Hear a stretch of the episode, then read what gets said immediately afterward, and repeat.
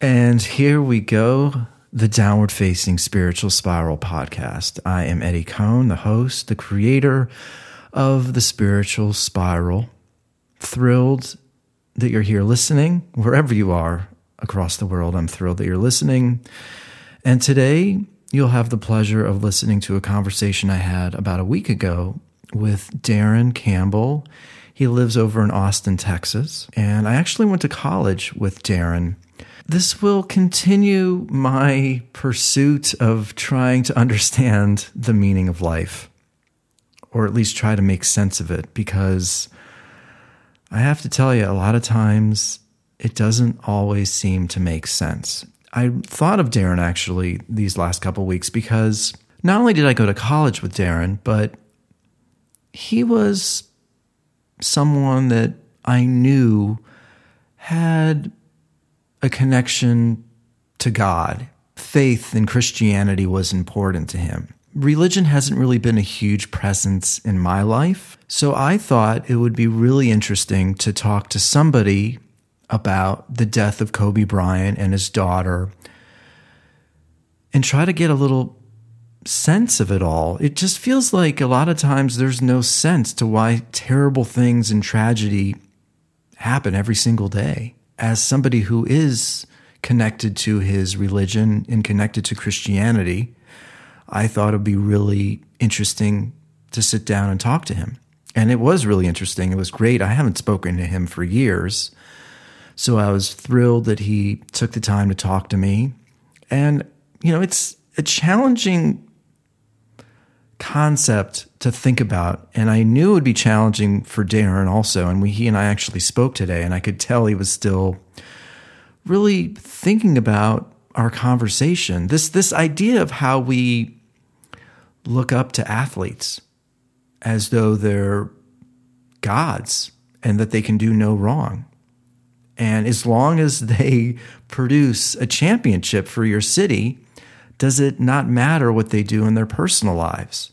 You know, I am apprehensive to use the word rape, but that is what Kobe Bryant, whether we want to believe it or not, that's what he was accused of. And I even spoke to a woman a couple weeks ago where her response after talking about the accusations surrounding Kobe, she said something to the effect of, well, you know, he's he's too good he's too good looking. I can't imagine that he would do that. And then there are other people out there after Kobe passed away, they didn't even care that he passed away because all they did was think of him as a rapist. And it didn't even matter that he had five championships and all these millions of people were filled with such sorrow that this terrible tragedy happened to him and the and his daughter and the other people on the helicopter. It's just it's complicated. And I am trying to make sense of it all. And this is what's so challenging about social media. And then I'll let you go and you can obviously will listen to the conversation that I had with Darin. Social media is dwindling human beings down to robots. Either people stare at their phones all day. People don't talk anymore. They send DMs. They want to lump people into either being good or bad. And that's it. And I think Kobe Bryant is an excellent example of somebody who has incredible talent, is obviously fantastic on the basketball court. He seemingly was living a much happier, more fulfilling life with his family and his daughters. But that still doesn't hide the fact that he was accused of a terrible act. And the woman who accused him of this was terrified to even testify because she was getting death threats from Kobe Bryant fans. So it's very complicated. And it's also a pretty interesting take and observation on human behavior. Why do we look up to athletes so much?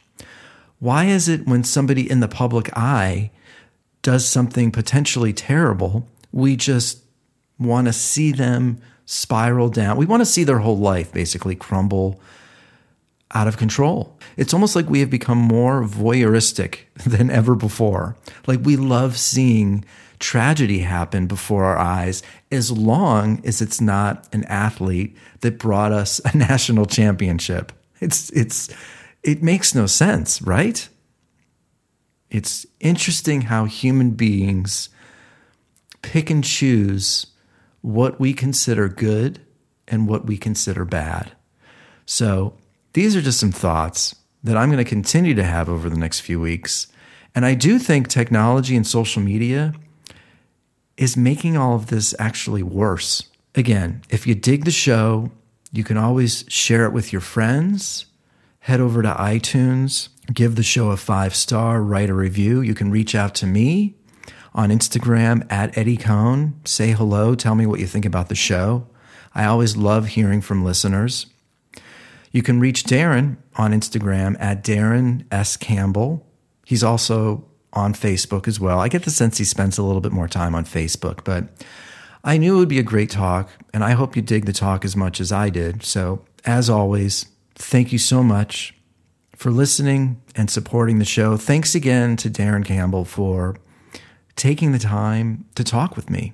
And again, my show proving the point once again.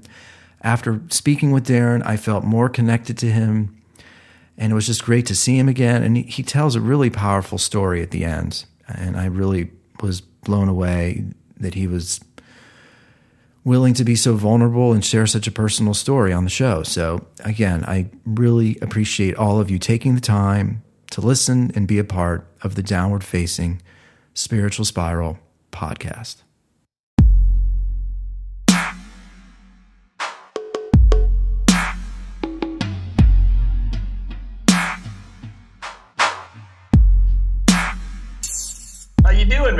I'm really good. How are you?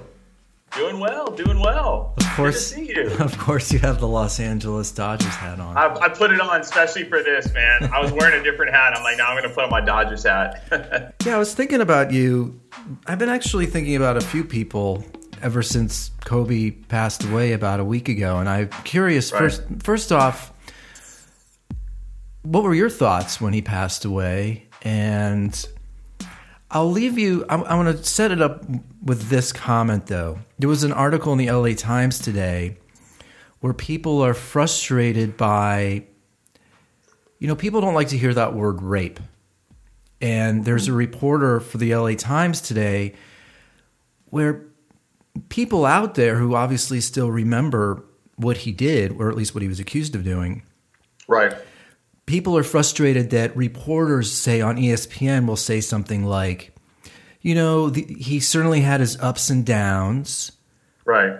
And so people are offended that they're referring to um, a rape accusation as just, you know, flippantly, he had his ups and downs. It's almost like people don't want to talk about it. On the one hand, I understand because he just passed away.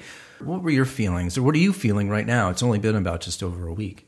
I mean, shocked just like everyone else at first. You don't expect something like that to to happen. You know, and then the details pour in and you're always skeptical, or I am anyways, of, you know, what the truth really is. Like I think one of the early reports said that his whole family was on board. Another report said Rick Fox was on board. Yeah. Um, you know, so then you don't know what to believe, and it's sort of that you're caught in that social media maelstrom of what's really the truth and you know there's a lot of non-truth in there. So you know it was just a lot of but you know once it was confirmed and you know you saw it confirmed by legitimate news agencies that yes he in fact had died you know it was, it was just really um, yeah just shocking most mostly of all just because he was such a i think a larger than life sports figure in terms of he kind of had that persona you know of when I'm in the game, as a Lakers fan anyway, I always felt like it, there was really never a lead that was too large or a game that we couldn't win. You know, I just figured Kobe was going to find a way. So it's not that he was invincible, but you know, he just sort of had that Michael Jordan esque kind of like, I'm gonna, I'm gonna die trying to get this win or this team to the playoffs or whatever it is. You know, and then he had the Achilles injury. I don't know if you remember that, but yeah. uh, and he he went back on the court and shot two free throws and then walked off. And so, you know, he just he had sort of those moments. So it was again, it's not that he's invincible, but he just he was so tough.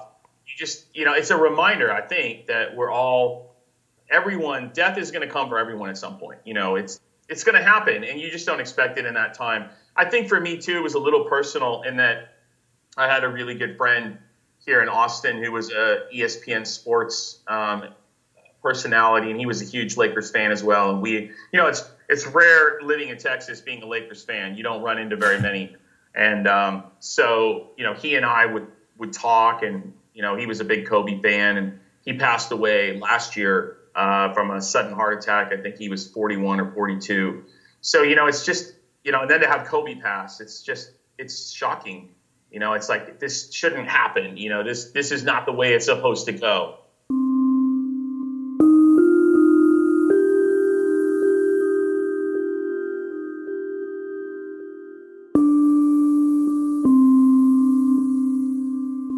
I can talk about the rape stuff a little bit. I have mixed feelings on that.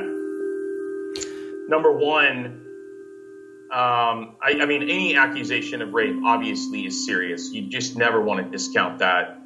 But I also sort of I I counter that with I also realize that celebrities and especially athletes they are in a vulnerable position where if they had what they thought was consensual sex and the other person decided, ah, oh, you know, I'm to make an accusation here. I mean, there's sort of there's that at play too. So it was settled out of court. We don't really know where the truth lies it's certainly serious, and I never want to, you know, discount a victim or anything like that. But it's just one of those areas where it's like none of us know 100% for sure what exactly happened.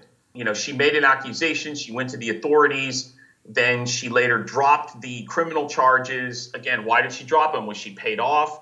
Did she realize that she was going to get slammed in court by Kobe's attorneys? I, we just don't know. Yeah. Um, and then they settled out of court. So, so Kobe has a sort of a tarnished history for me. You know, I'm a fan of what he did on the court. I definitely think that was a serious accusation that, you know, that I mean, it was horrible. yeah. Uh, well, what's troublesome, but, what's troublesome for me sometimes also, this relates to what you're saying, is that, you know, I think we really hold athletes up to this godlike status. And sure and it and I do remember when she accused him of this act. You know, the media and, and local people right. in Colorado were, were treating her like shit. Right. And part of the That's reason true. part of the reason why she didn't want to even testify is she didn't want more people to know what she looked like and but back to Kobe a little bit. I was thinking about this idea of forgiveness. You know, when when do you not you personally, but when when do we like in my mind, yeah, he did something really terrible potentially. And, and, and I read the article for the Daily Beast, and it certainly looks as though he he did this terrible act, and it's right. It, it just. But, well, he admitted that something happened. I mean, he admitted that. It's just then yeah, where is the truth and what exactly happened? I guess yes. my, my point is is like can can anybody do anything? And part of the reason why I'm having this discussion, and not just with you but other people, and I, I you know, human beings are complicated. And I don't mm-hmm. think we're just good or bad. And I feel like we live in this world now where you're either right. good, you're either good or you're bad, and that's it. And I think my point right. is, is that, you know, can somebody do something bad, but then also he clearly made people feel absolutely wonderful. And it seemed as though he was living a pretty positive personal life. His wife forgave him, and I read a lot of stories where people right. would come and meet him at camps, and that he seemed very loving and sweet. So it's you know, are, are people going to hold on to something forever? I mean, I, I don't know. Right.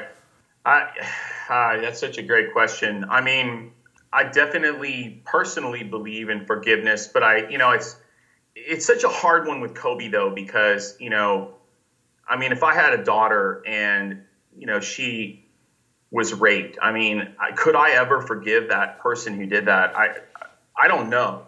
Yeah. I mean, that to me that's one of the worst things that could ever happen. And so it's a tough question to answer, but I I guess it's sort of one of those situations where you know, you look at what he did later in life and you try to at least celebrate the good things. He did reconcile with his wife they they had several children, and by all accounts, from what I've read, he was a pretty good dad, a great dad in a lot of ways. In fact, I thought it was so interesting that he gave an interview. You probably saw it, but you know the reason he took helicopters everywhere was so he could spend time with his kids, like pick them up from school and not yeah. be stuck in LA traffic.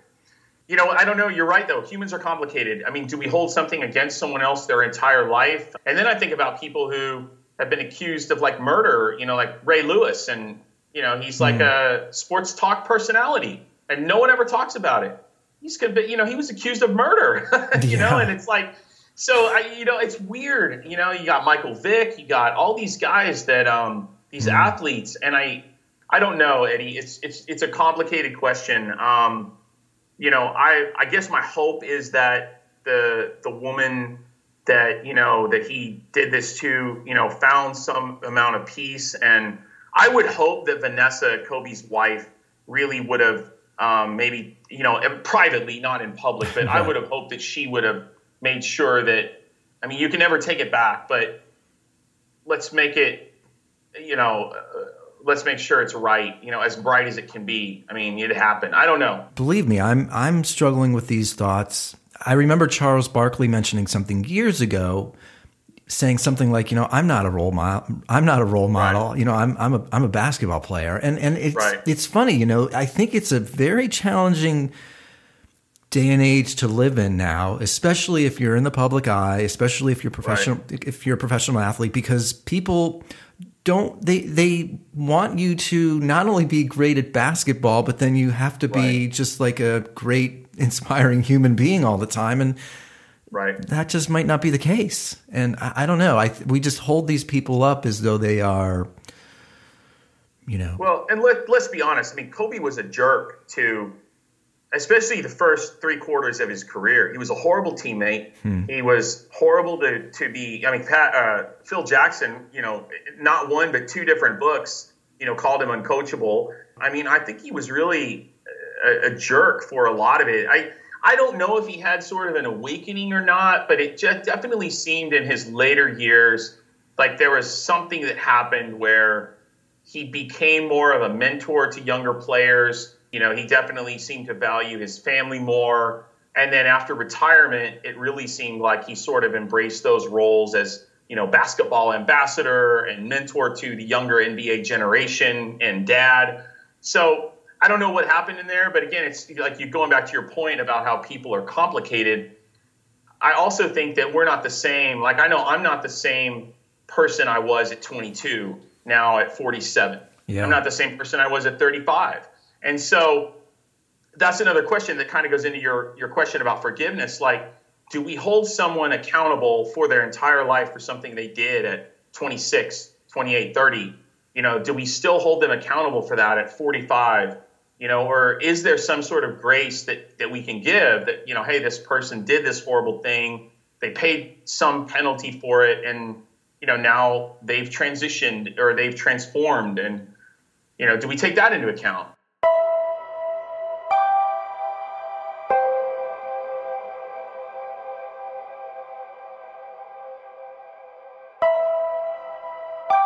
I, I think that was one of the things that was disappointing about Kobe's death is I felt like he had in recent years he'd really kind of turned a corner. Uh, you just heard story after story of people who he had given back to in some way, and so I don't know what happened in his life that sort of made that happen for him. But he wasn't that way for the bulk of his career. I mean, he was a jerk. Let's be honest. I mean, people didn't want to play with him. There was a clip going around on Twitter today. I saw, in fact, of Kobe at a practice in 2014 when he had, you know, that team that won 15 games or whatever. Yeah. And he's just cussing everyone out. You know, just just swearing up one side down the other. All these young players just cussing them out. So he wasn't a nice person.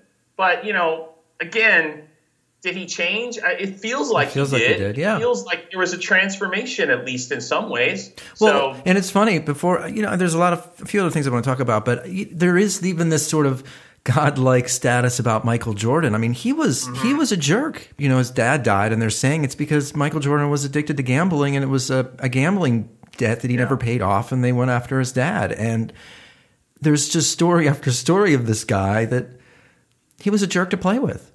You know, when you're that good, and, and Kobe Bryant, in my mind, is one of the ten best basketball players of all time. I mean, I right. think.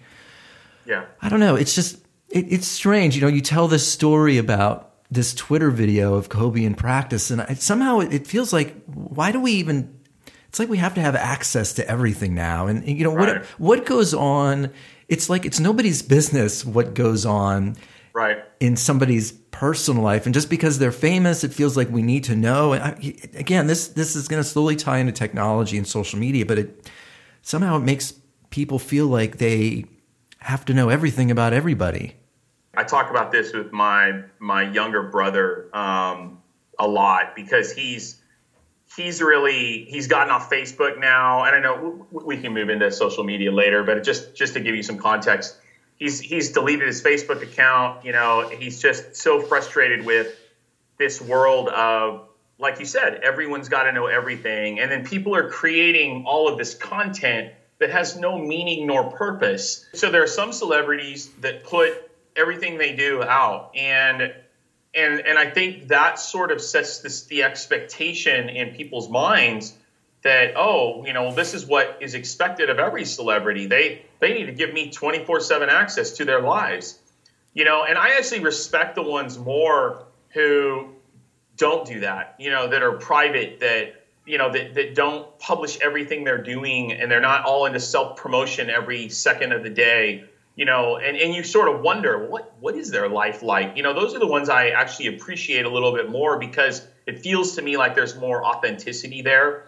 Yeah. and you know i know i grow weary of the i don't need to know everything that you're doing. You know instagram oh my goodness. I mean it's just you know it's, it's horrible. And I was thinking, and I was thinking, you know, part of the fascination and aura about like Led Zeppelin or bands 15, 20 years ago, there was such a mystery to them. Right. And, and you're right. It, it, you know, artists and musicians and athletes, it, it feels like, you know, they, they have to post stuff. And I'm curious because, you know, I remember you and I having like conversations on Facebook, or not even conversations. They were like comments about like the Lakers, and I think Brian Dunn got involved and stuff. Mm-hmm. And I realized like my podcast is about, and they were kind of some heated discussions about something. I think it was Lakers related. I don't totally remember, but I realized over the last year and a half that those are not conversations right they're they're just ways for people to publicly lambast or share their viewpoints because other people are watching and and you are not like you our conversation right now we're actually looking at each other but Right. th- then there's there's context and there's nuance and this doesn't happen you know when Right. when you're if you're posting something and i even remember like a couple of years ago you were asking all these questions on facebook and it's weird though, but I've come to this realization the last year and a half. And Dolly Parton, you know, sort of started this trend a couple weeks ago where people were posting all these photos on Instagram. I think anything that gets a mass amount of people to engage more on a social media platform is actually ruining the world. I, I don't disagree with you at all. Um, you know, I've changed my social media behavior and perspective a lot in the last couple of years. It's, it's a lot of what you said. It's it's not personal. Um, it's not really authentic conversation. It's you know okay, someone posts their viewpoint, and then someone else either if you agree with it, then they yeah yeah I agree with your viewpoint, or someone says no I disagree, and you know I mean that's not really there's no substance there at all. It's not um, it's fake. I mean it's just not real. And you know i think that's the thing that you just the longer you sort of have have been in it and see it you just it starts it's really apparent now there are a few platforms like i do enjoy twitter but it's all about again who you follow but there are some people that post really good content there um, and for me in the marketing kind of you know uh, search engine optimization world with my agency you know, there's people who are doing it who are better than me, who have done in it longer than me. They're sharing posts, they're sharing, you know, lessons learned, best practices, those type of things. So I think in that way, there is some value to social media because I can respond. Like here's here's a guy who's been doing it since you know 2002, and he's sharing sort of something that's working for him, and I can actually direct message him and say, you know, hey, I know you don't know me, but I saw your post. I have a question. You know, would you mind answering? And then I'll get a response. Nine Yeah. times out of ten, anyway. So I do think there's value in those types of ways, but it's I think what you're talking about really is more the hey, look at me. You know, let me post these, you know, staged pictures of my house or my kids or my car or whatever it is. I don't know. Yeah. And, you know, and then let me write some little witty, um, you know, saying to go along with it. And let me put hashtags so it'll go viral. And it, Well, it's just not real. It's all a performance. We have all become actors and we're all Right. curating and trying to look like we're a certain way. And it's a phenomenon. And I was kind of curious how old are your kids? Yeah, uh, you're you're right on you're right on the money. I, I have a boy. Uh, he just turned 13 on Monday, so Well, I'm a new teenager. Well, because I have a um, a guest that just was here a couple days ago. One of my friends, he has a 14 year old. So I am curious. Right. I'm very Yeah. curious, and, and I'm one of those believers that actually thinks I don't have kids, but I don't think kids should have a smartphone until the age of 16. But I'm Right. I'm curious what. Oh man, we struggled with that. so let's yeah, let me let me hear. So he did get a smartphone last year at 12. There were some pretty strict rules. There still are. Yeah. Um, we don't allow any social media of any kind for him. Uh, no Instagram, no uh, TikTok, no Snapchat, nothing. If he watches YouTube, you know, it's got to be pre-approved by, you know, we have to make sure we know what he's who he's watching and what the content is. And it's really for him, it's it's mostly about texting, uh, staying in touch with his friends, and then because as he's getting to be a teenager, he does have a social life now. It is valuable for us to be able to say, "Hey, where are you? Uh, what time you coming home? Do you need a ride? You know, or or who, when's so and so picking you up, or anything like that." So it's mostly a communications tool with a little bit of like he'll watch YouTube videos, but yeah, I mean, he he actually asked um, the other day about you know he, he had seen some of his friends were on um, I'm trying to I think it's TikTok. TikTok is that? Yeah. I'm not even on it. So, but yeah, his friends were on TikTok and he wanted to you know make some videos and we're like, man, you know, this is an area where we're just not we're not going to compromise, you know, and um, and so you know he didn't push back too much because he knew that we're pretty strict on that because I just don't think a little bit of context here. So my wife Amanda is uh, has been a counselor since well since the mid '90s. So she and her specialty is um, uh, or not specialty, but you know a lot of her clients are teenagers, adolescents, and so you know we talk a lot. I mean, she can't ever tell me specifics about clients, but just generalities. And there is a huge amount of anxiety in the adolescent age group right now. I would say, I think I asked her recently, how many teenagers do you see and anxiety is sort of one of the key or core struggles that they're dealing with? It's like, she said, it's like 90%.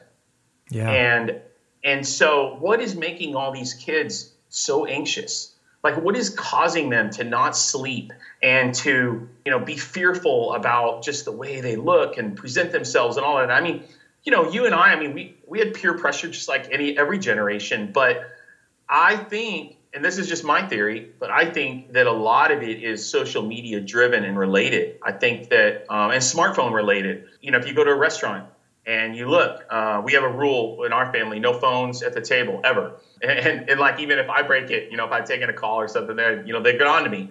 But if you go to a restaurant, I'm sure you see it all the time. Sure. You look, there's a family sitting there, and and the kids are on their iPads or their phones, and the and the parents are too. And so again, what is making all these people so anxious? I think it's that that people aren't engaging. You know, they're not looking each other in the eye and having authentic conversations.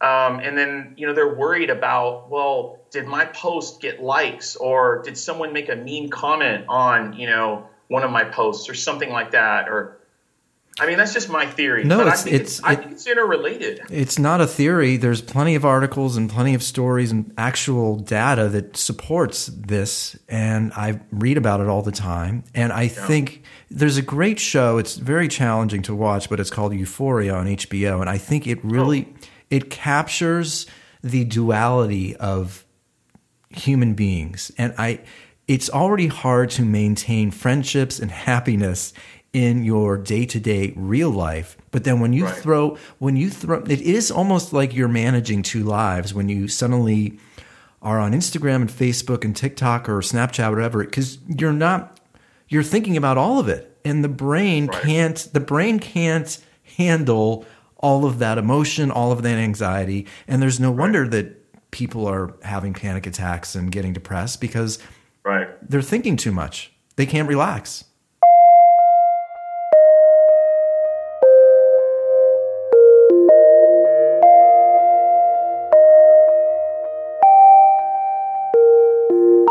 I think that's a great point. I think part of it too is, and you kind of said this, but I think it's, you know, we're bombarded by so much right now. It's it's almost, it, not almost, it's sensory overload, you know, and and that's one thing I've really had to dial back on myself is, you know, I, I, I used to pride myself when I was younger, stupid, but I used to pride myself on being able to multitask. I can do, you know, three, four, five things at once and do them all decent and Man, that's just a lie. I mean, come on, Darin. You know, no, you can't do anything well, and you can't be fully present if you're doing that. And so, you know, I don't want to be one of those dads whose kids look back on, you know, our time, their time at home, and think, oh, my dad was always on his phone or, you know, Yeah. always on social media or something. So, you know, it, but you have to be, I find myself, I have to be so intentional about it. I have to force myself okay i need to put down my phone you know yes someone may text me or it may ring or i may get a direct message it can wait what's happening in real life right here with these people in front of me is way more important and i need to be fully present and i think that you know when we're just bombarded by social media uh, that's another thing i did you know you you probably done this or but i took all the notifications Yeah. except for I think I one or two things I get notifications on, but that's it. Uh, I took them all off because I don't want my phone dinging every two seconds. Yeah. Um, you know, so yeah, I do think that we we get bombarded by so much, and and if you're on all these different channels and you're trying to monitor and trying to keep up, man, how do you ever survive? Give me a little bit of background in the sense of you're not a minister, but you're obviously connected to your local church. Yeah. How how so? Just really quickly, what's what's your connection? Because I know that religion has been a part of your life, and that's the other reason Sure. why I reached out to you. And this this will connect to my next question. Sure. Yeah. So, I mean, uh, I, you know, I've been um, a Christian for many, many years, and I'm not a minister. Um, I volunteered more in my younger days. We're active in our local church, and my son, my teenager, you know, is active in the youth group, and so we have community there. But I don't talk a lot about it on social media nearly as much as I used to, and I never did a whole lot. But um, and this is probably a whole other discussion, but you know, just with the all the stuff that's happened politically and marrying politics to religion, uh, you know, just that's not who I am, not who what I believe to be true, and so I, I don't talk about it a whole lot mm, publicly. I you know. guess- print I do. Yeah, I guess my my question for you is is that I think about and this connects to tech and social media and even Kobe just dying at such a young age and I think of people's priorities and I think about this idea of what do you value and Right. how do you instill I mean it's so easy to like to me it's hard to make sense sometimes of the meaning of life especially when a 41 year old who's ha- seemingly has it all he's just he's gone that's it Right. and in your free time instead of making the most of your life not you personally but i'm saying you sort of more generally speaking um, instead of family and connection and pursuing your dreams and having a passion for life because life is so fragile and we forget it people are instead valuing the idiocies of Instagram and technology and the addictive qualities that come from these these devices.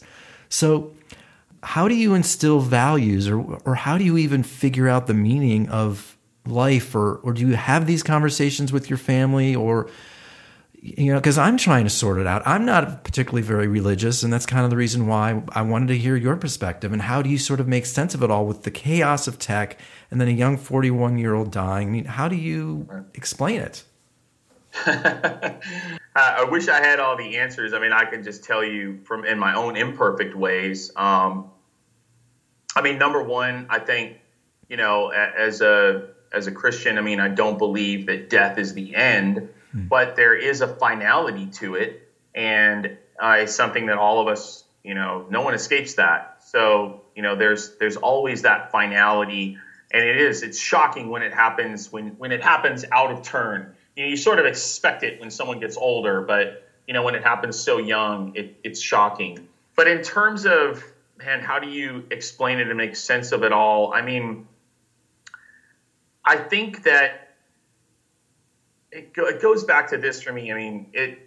I do value some of the relationships I had that are distant. I mean, I'm in Texas, and you know, everyone, most everyone I went to Pepperdine with, like yourself and others, are California, or other places, and so I don't I don't have the proximity to be able to sit down face to face with a lot of these people. So social media is in some ways the only avenue or channel I have to stay connected to some people. And so I do value that. But um, as a means of just sort of projecting everything that's going on, you know, or wanting to create a brand or a persona, man, that's just you're just wasting time. You're wasting valuable time. In my my opinion, this is my two cents. Sure. You're just wasting you're wasting valuable time because, like you said, we none of us know how long we have, and none of us know when our time is up. And why would you spend time doing that when you have people in front of you who you know you could be sharing real life experiences with? And so one of my very favorite things, is partly why I wear the Dodgers hat, is uh, all, all well, my two older boys, my younger one likes it too, but he's too young. My two older boys are really into baseball. Um, and that's their favorite sport. I've done from a young age. I mean, I'm an assistant or a head coach for one or both of their teams. And I love it because you know what? When you're on the baseball field practicing or playing games, you don't have your phone out. You yeah. know, I mean, your phone is away in your bag. There's no technology. You're just, you're in the moment you're engaged, you're talking, you're playing a game. And man, I tell you, that's those are some of my favorite memories with my boys um, because it's it's non-technology and we're not distracted. You know, we're having these moments and we're sharing experiences and it's real life. And you know, the older I get, the more I value those things. The more, you know, those are the things that are important. You know, can social media be valuable in some ways? Yeah, I mean, I, I can't connect really a lot of ways to a lot of people who I don't live near, but there's just so much wasted time.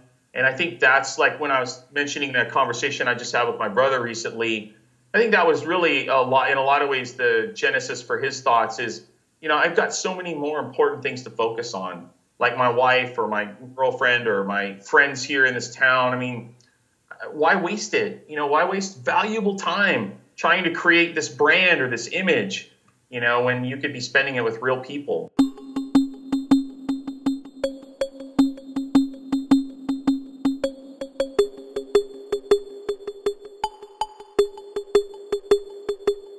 That's really making meaning out of anything, but I just, yeah. you know, I think a lot of it is filtering through the noise.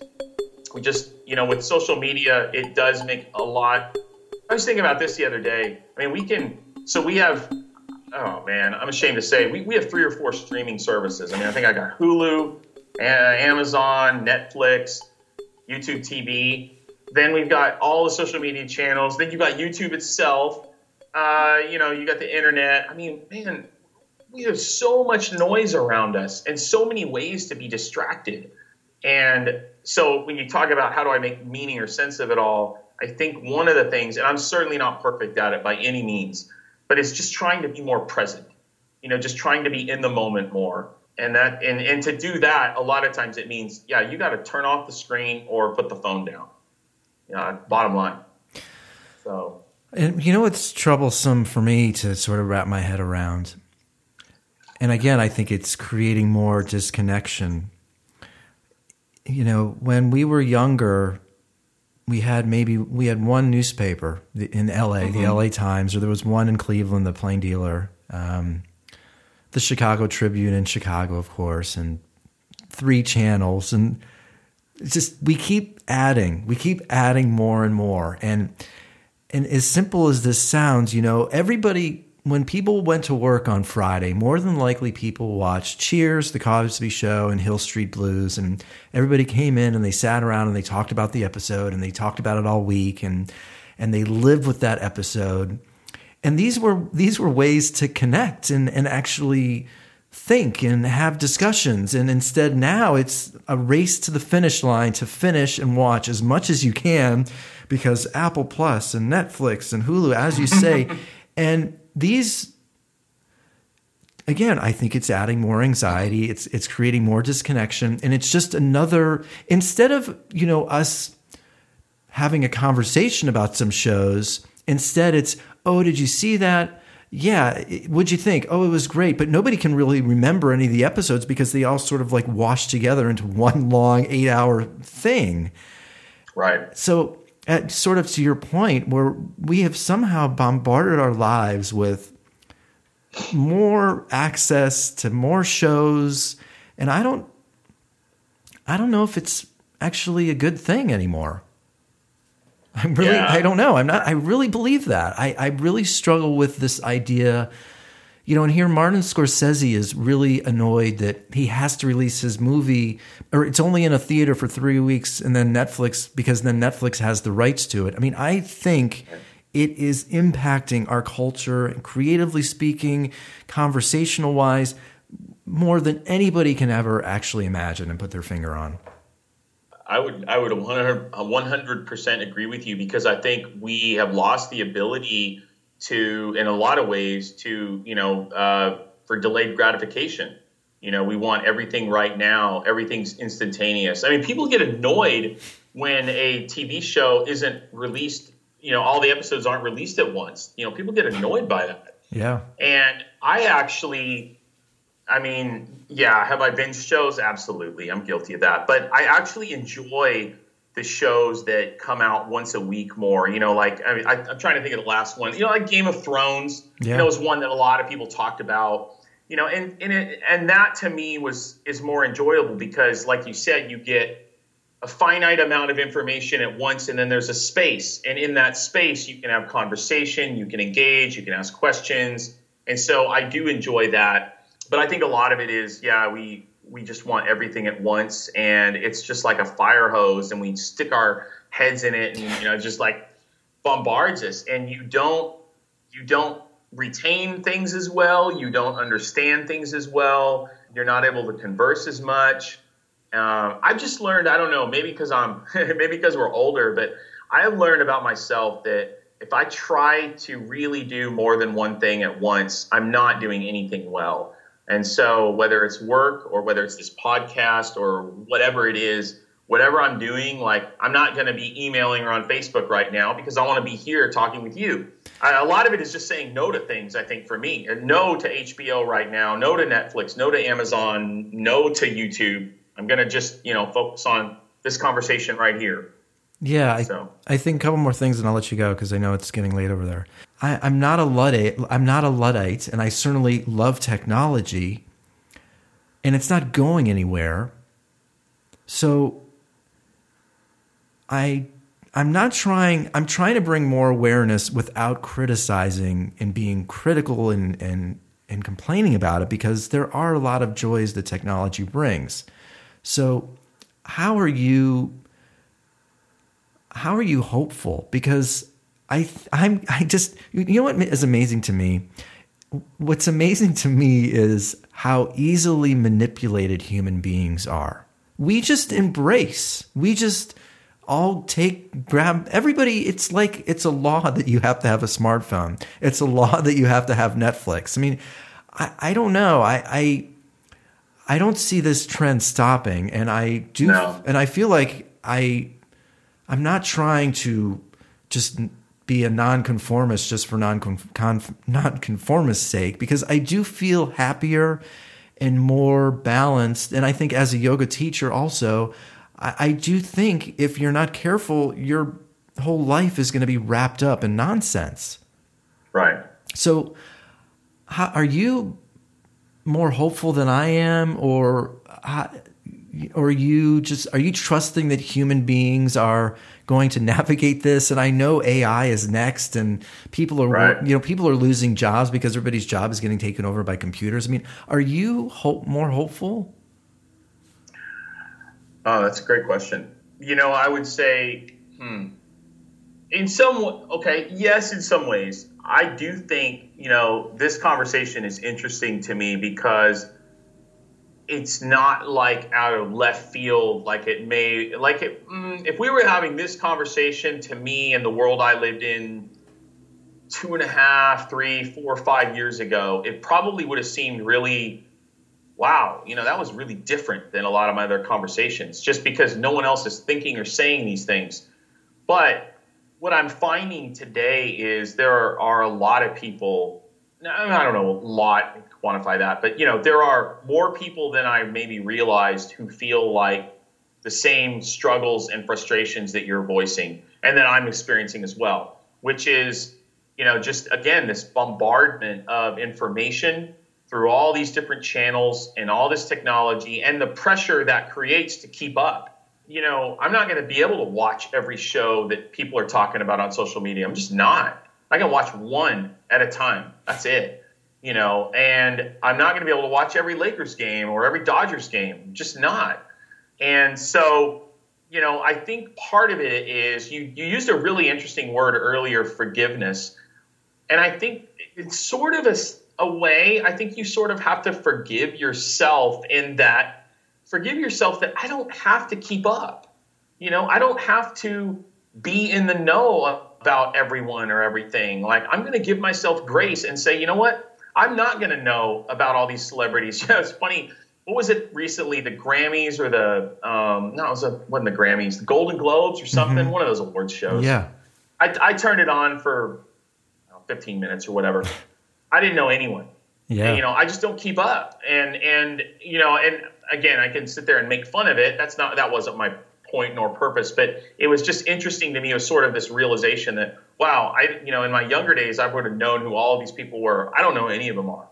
You know, but I'm gonna I'm okay with that. I'm okay with that because I want to be. I'm going to say no to all of these other things so that I can be yes to the hopefully the important things. So, am I hopeful? I'm hopeful in the sense that I do find there are people thinking and feeling the same way. And I think that maybe, hopefully, there will be sort of a reaction against some of this technology and the bombardment of information, and that there will be more people who tend to say, I'm not to.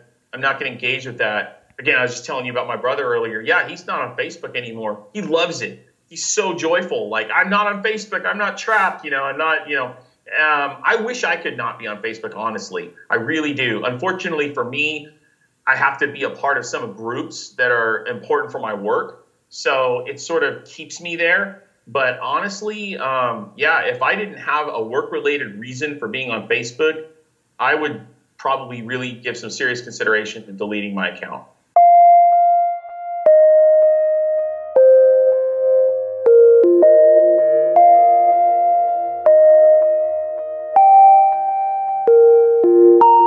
I think we're not meant to know what 800 people are doing.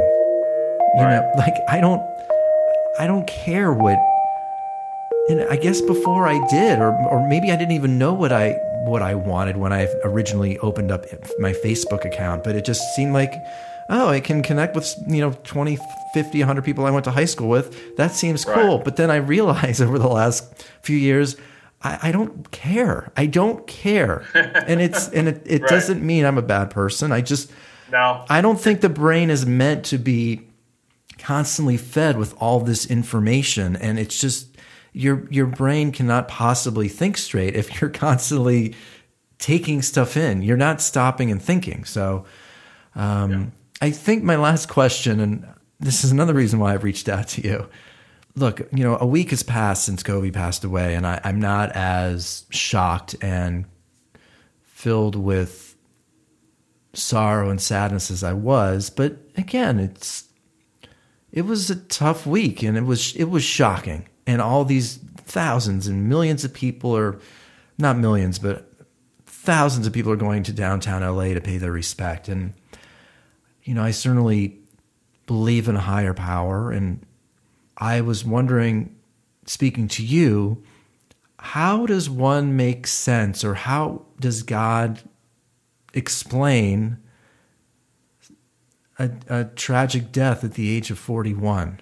I mean, and that's and and, and, thir- and the thirteen-year-old girl, and, a, and, yes. and, all the other people on the board. Yeah, I think even more importantly, the thirteen-year-old girl and the and these and then two girls who weren't on the helicopter, their mom and dad were killed, and now they basically are going to be in an orphan home. I'm, I mean, I'm not sure, but you know, I, I think to myself, how does one believe in God, or how can somebody have faith if something like that happens? So, well, I, I think it's one of the toughest and most important questions that any of us could ask. I mean, honestly, and if anyone comes to you and claims they have, oh, I know the answer to that. I mean, they're lying. They're lying to themselves and they're lying to you. But here's how I would sort of wrestle with it in this way. Um, number one, one of my pet peeves, and, and you hear it all the time, and I just hate it, is that everything happens for a reason. Hmm. And I don't believe that. I don't believe that everything happens for a reason because I believe that we live in a world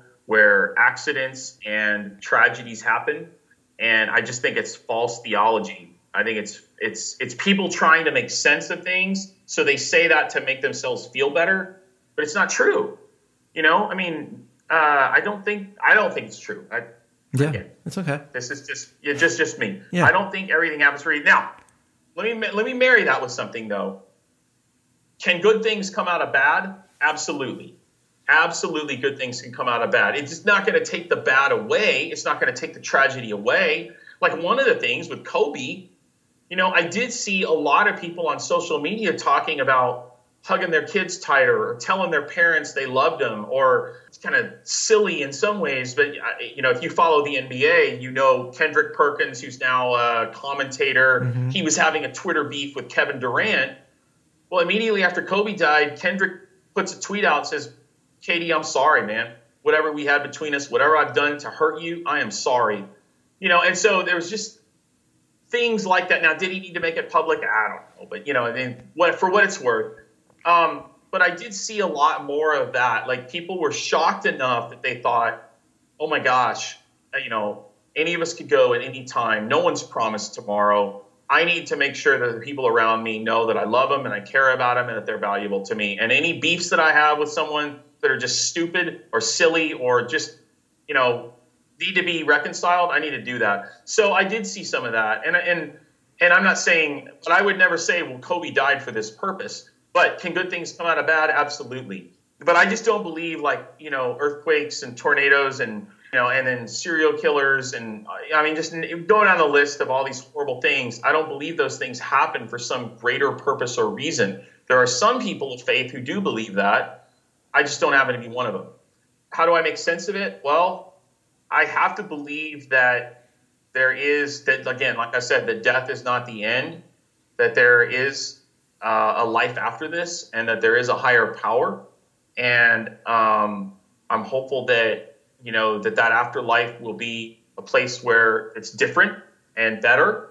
I'm either completely wrong and, and I'll find out at my death, or you know, uh, maybe I'm right. I don't know but I, you know, it's I don't know how you make sense of it in in terms of why these things happen or what the purpose was. And I think to, answer, to try and answer your question, I think we have to be okay. We want answers to everything. Yes. We want we want meaning to everything. But I don't think some things have answers nor meaning. I mean, I think sometimes horrible things just happen. You know, babies are born with deformities or brain damage you know, horrible things happen because people, like you said earlier at the beginning, when we were wrestling with Kobe, all of us have all of us have the potential for evil. Every one of us has the potential for evil. You know, and hmm. I mean, I don't mean to be morbid or anything, but I mean, all of us, if we gave in to those base desires and instincts and really, you know, uh, began to surround ourselves with thinking and all of that and idolizing people who are doing those things, we are all have the potential for evil. I think, and this is a side tangent, but I'll just mention it since I'm making that point. I think a lot about the Las Vegas, the guy in Las Vegas who shot up all those people at the concert. and and they still to this day, if they know why he did it, they've never released it. Hmm. And I wonder, I still wonder about that. Like, what was going on in his heart and mind that caused him to, to plan that and go through with it? I don't know, you know. But I mean, you know, was he an evil person his whole life? I don't know. But it, you know, so it's it's sort of one of those. I think we all have that potential, but I also think on the flip side, the, the line between good and evil, I think, runs down the center of all of us. And you know, hopefully, we're trying to be on the side of goodness, where you know we care about each other, we care about humanity, we care about making the world better, we care, care about taking care of our world, we care about those around us, all of those things. But I think bad things are just going to happen. I think there will be evil. Um, people are going to do evil things, and there's going to be tragedies. I get real nervous around people who come to me when those things happen, say I have the answer. I know why that happened. I get real. I, that that really. Can I give you a two minute story from my personal life of why I feel that way? Yeah, definitely. Yeah, am, I going over? I don't want to. No, I we, wanna, we'll, I want to respect your time. No, we'll stop in like the next five to seven minutes. Yeah, we're good.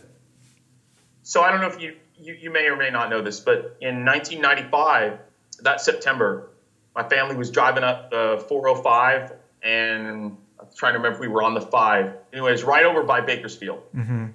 And going 68, 70 miles an hour. My mom reaches down. We were all in the van, and this was back in the day when I, do you remember when you were a kid or a teenager and you didn't wear seatbelts? Because sure. You know, just I don't know. We were stupid. So I'm laying in the back. My little brother's in the middle. We have this minivan. My mom's reaching down between her uh, mm. her legs to try and grab something, and front tire blows. Van somersaults. Me and my brother ejected out onto the highway, uh, and he gets a traumatic brain injury, a TBI. Mm. And uh, long story short, you know, he's never been the same. He's not the same. The brother that I had for 17 years, you know, he died on that highway that day. Now I have a new brother, and I love him just as much, but he's not the same. He struggles with short term memory, he struggles with critical thinking, he struggles with walking. His right side of his body is real tense, so he struggles with picking things up with his right hand. Um, and so I've spent a large part of my adult life wrestling with so why did that happen? You know, what was the purpose of that? And when I hear religious people who come to me and say, well, look at all the good that your brother's done and all the people he's touched and inspired, you know, that must have been why it happened. I mean, I just want to punch him. Like, no, yeah. that's not true. That's a lie. And how dare you even say that to me? Because you don't know the turmoil and the stress and the anxiety that my mom and dad and all of us have gone through in the years since that. You know, you don't know the daily struggles that my brother faces. So how dare you try to put a meaning on it and make sense of that when you don't know the whole picture. And so I, I, think about that a lot and I think about why did that happen and I I don't know. I really don't. Um, all I can go to is that accidents happen in this world and things like Kobe going down in a helicopter when he's been flying for how many years and he I mean he's probably flown more than any other celebrity we know of yeah. helicopters. And and I think statistically too I read helicopter travel is like one of the safest. It's rare. How does that happen? Why does it happen? I don't know. I don't know. And I get real nervous around people who claim that they do know. Um, but I say all that to say, can bad things, can good things come out of bad? Absolutely. I, I believe that with my whole heart. But I don't want to sit here and say the good things that came out of this are why this bad thing happened. You know, um, because I don't know that, I don't believe that to be true myself. I don't believe that the people that may have been inspired by my brother's story and his example and the way he's recovered i don't i mean maybe maybe i'm wrong i don't know maybe i'm wrong but i don't believe that that was the reason why he suffered for his entire adult life to open a can or hold a book or you know function like a normal human um, i don't believe that so wow. i don't know if i can make sense of it for you but um, i think it's a great question and i again I think we we are all in this search for meaning and purpose. And part of it for me is just being okay with the ambiguity and the mystery. You know, and just saying I'm okay with I'm okay with not knowing. I'm gonna I'm gonna look for the good, and I'm gonna try to focus on that and try to be a part of that. But as far as knowing and understanding, I'm not on this side of you know of death. Well, I know that, and maybe not afterwards, but hopefully so. Yeah. But, yeah, I don't know. I that was a long-winded answer. I no, I was, okay. no, I was thinking that must have been one of the hardest. That must have been the hardest day of your life. Yeah, it was. It was very dark, and you know, you talked about. You asked me about faith, and I mean, my goodness, uh, probably the most challenging thing faith-wise. Yeah. You know, and and for me, it really became. There was a point where it's not. Uh, you, you think about those crossroads in your life decision wise. And there was a point where I really remember like, am I going to continue to believe in a higher power? Am I going to continue to believe in a God or am I going to walk the other way? And, um, yeah, I wrestled with that for a long time, but I, I, I finally came to the point where I surrendered to, I just, I, for me personally, again, and I would never push my beliefs on anyone else, but for me personally, it, the, the other way, walking away felt very dark and very empty. And, you know, I think for me, I needed to cling to some kind of hope. And um, so that's what I did. Um, but again, it doesn't mean I have all the answers. And I certainly, the thing, the challenge, the challenging thing, so we're talking about faith for just a moment here. The challenging thing for me, Eddie, with social media is I get more annoyed with people of faith on social media than I do with anyone else. Hmm. Uh, they the judgmentalism i don't know if that's a word but people being judgmental yeah. people assigning fake meaning to things people uh, trying to force things on others and the, the marriage of religion to politics. So man don't even get me started on that. All those things just really really frustrate me. And it's not part of my religious belief i don't and and i i, I just get um, I think part of it hard for me is I don't want to become judgmental myself. And so when I see that kind of stuff from other people, it's like I need to ignore that and get away from it because I'm gonna if I see that I'm gonna I'm gonna judge them. You know, I'm gonna yeah. be like that person is wrong, and I don't want to be that way. So yeah, that's a whole other discussion. But uh, yeah. Well, I I have to say, you know, I say this a lot, but whenever I'm done talking to somebody, um, I I feel fuller and I feel more connected, and I, I think it just it proves um, the power of being curious, wanting to talk to somebody. That's the other thing. I just I sense a, a, a level of curiosity.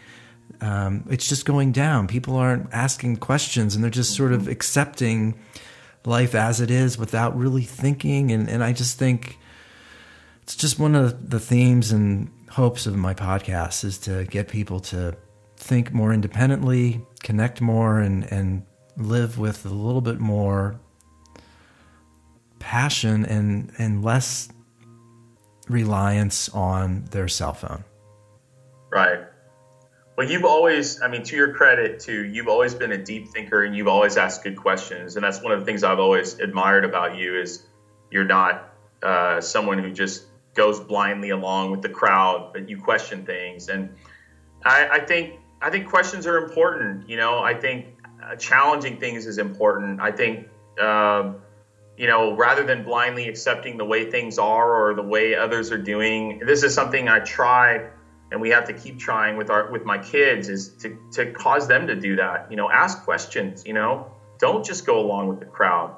You know, don't just go along with popular thinking, challenge it really ask, really dig deep. And so, to your credit, you've always been that kind of person, and I, I, I really respect that. I think it's great that you're doing this podcast too, um, you know, and, and, interviewing different people. And so, thank you again for the invitation. I, I hope this was, you know, interesting and oh, beneficial. but yeah. I sure enjoyed talking with you, man. It, it really is good to connect again Likewise. and uh, catch up. It's been too long. Um, well, Darin, thanks so much um, for taking the time. It really, it really means a lot. Thank you.